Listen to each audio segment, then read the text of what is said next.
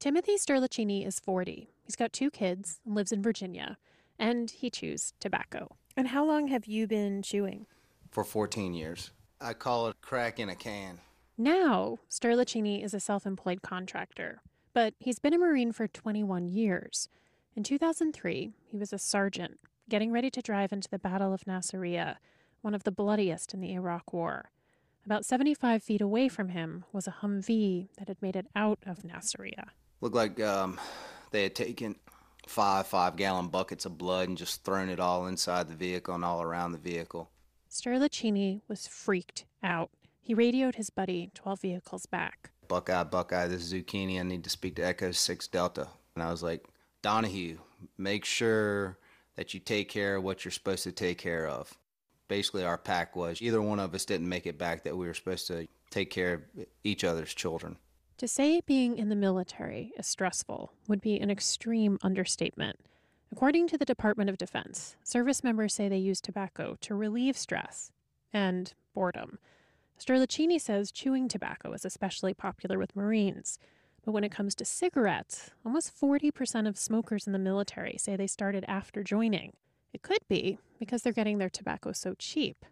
Tobacco sold on bases is supposed to be 5% cheaper than the lowest local price. That's not what I found when I visited Fort Hamilton in Brooklyn recently. And from now through April 7th, when you use your military star card on any New York has the highest excise tax in the country. So outside the base, a pack of Marlboro Red sells for 11 or 12 dollars. That means the price inside should be around 10.50. But when I checked, so how much are the Marlboro Reds? 880. 880. That's a 20% discount not the 5% required by the Department of Defense. When I first called Fort Hamilton in December, packs were selling for nearly 50% off. I called over 100 Army and Air Force bases all over the country and the civilian stores surrounding them, and I found unusually low discounts at bases in more than a dozen states.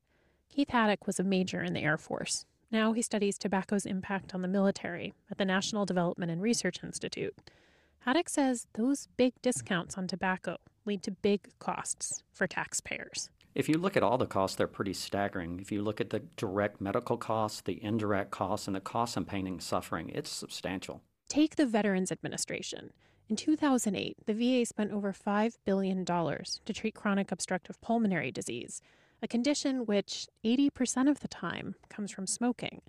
But the most puzzling aspect of the military's discount on tobacco Maybe what Haddock says is its effect on what's called readiness, a troop's ability to be ready to go at a moment's notice to fight and win wars, which is really the whole point. If you just look at the things that smoking decreases, it decreases a military member's fitness, decreases fine motor coordination, stamina, even decreases wound healing. So, why would the military discount something that makes its troops less effective?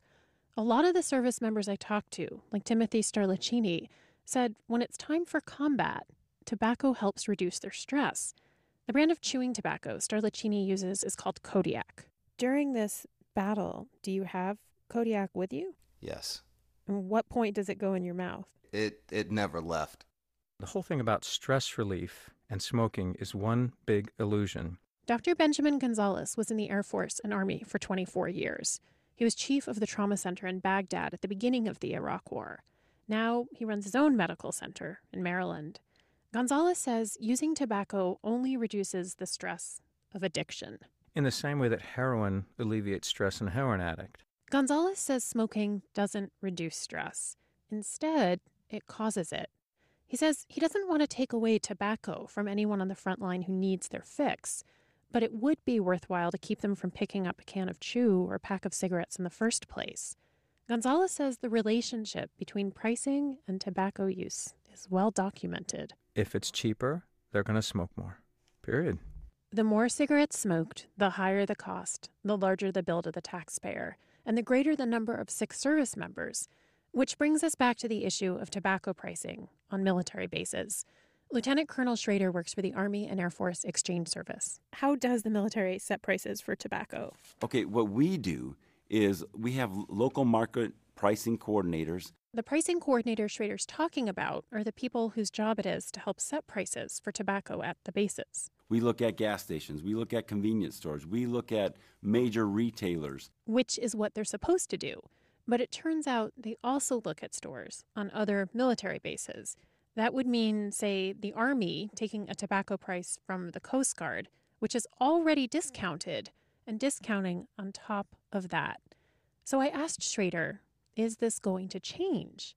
But I never could get a straight answer. The Coast Guard exchange prices have been reviewed, and at those co located areas in the past, we are now working cooperatively with all co located exchange services to ensure that our pricing is using the same commercial competitors that they are. I asked six different times if the Army and Air Force would stop using other bases to set prices, but I got the same evasive response each time, which was basically the answer to a whole different question. I did manage to find out one thing.